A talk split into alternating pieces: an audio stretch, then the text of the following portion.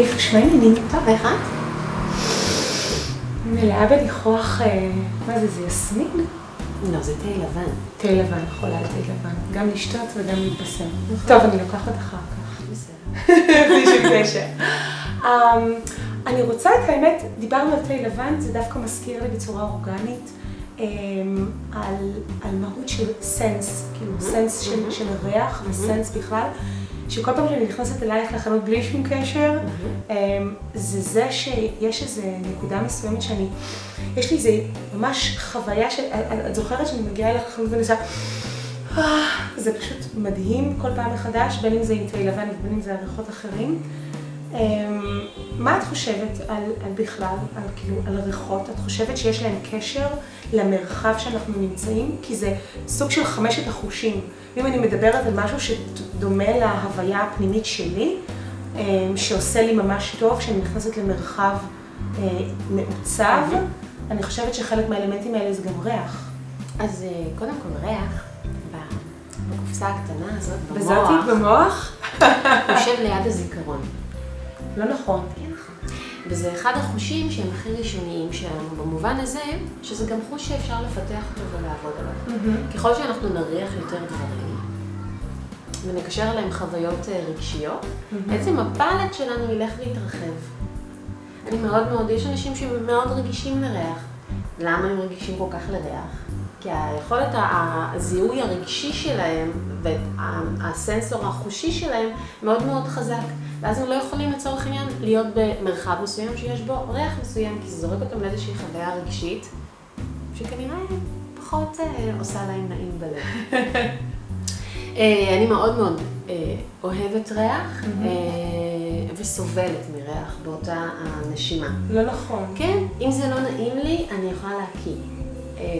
ממש. ממש. כאילו יש לי תגובה ממש ממש חריפה לריחות. זה תגובה קיצונית, אוקיי. כשהחנות נפתחה היה ברור לי שצריך להיות לריח.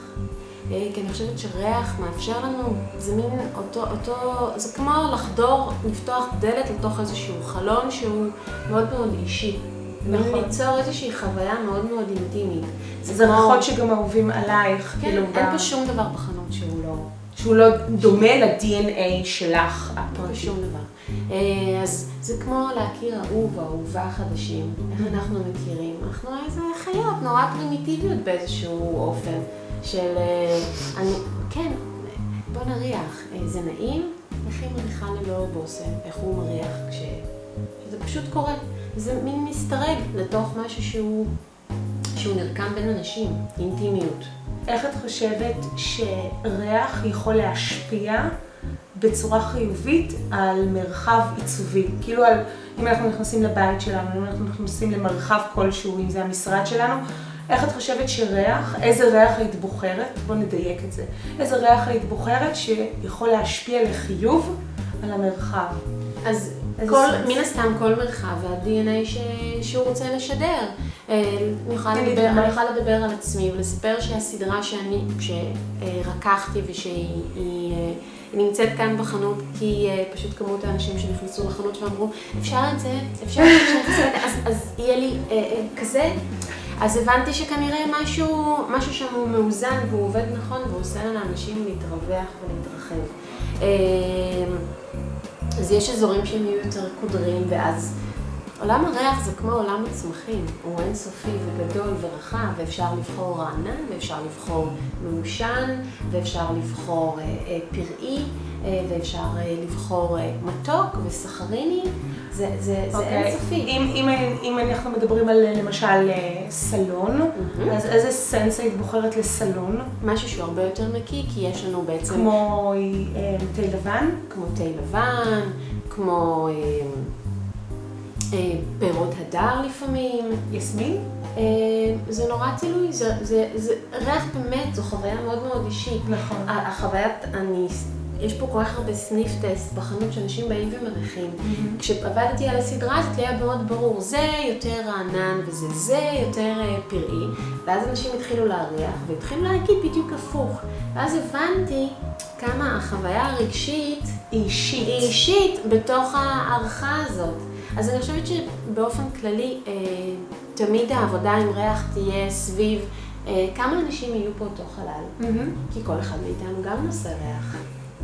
ריח של אם הוא היה בתוך בית, ריח של אם הוא בא מבפנים, ריח של אם הוא התקלח, בתוך בית גם מבשלים.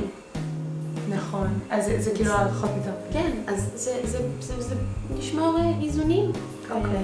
אז אם אני יכולה כאילו לחשוב על טיפ אחד טוב ממש שאנשים כאילו באים ורואים את הסרטון הזה, זה דווקא לחבר, לעשות איזה A-B טסטינג כזה של ריחות, בוא נגיד 2-3 ריחות, ולבדוק איך זה יושב לי ב-DNA במרחב של הסלון שלי.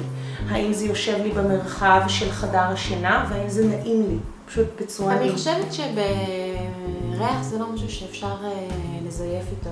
אוקיי. זה מיידי. זה מיידי. זה פשוט להריח ולהגיד, אז אני תמיד חוזרת לזה, ובכך אנחנו נסיים.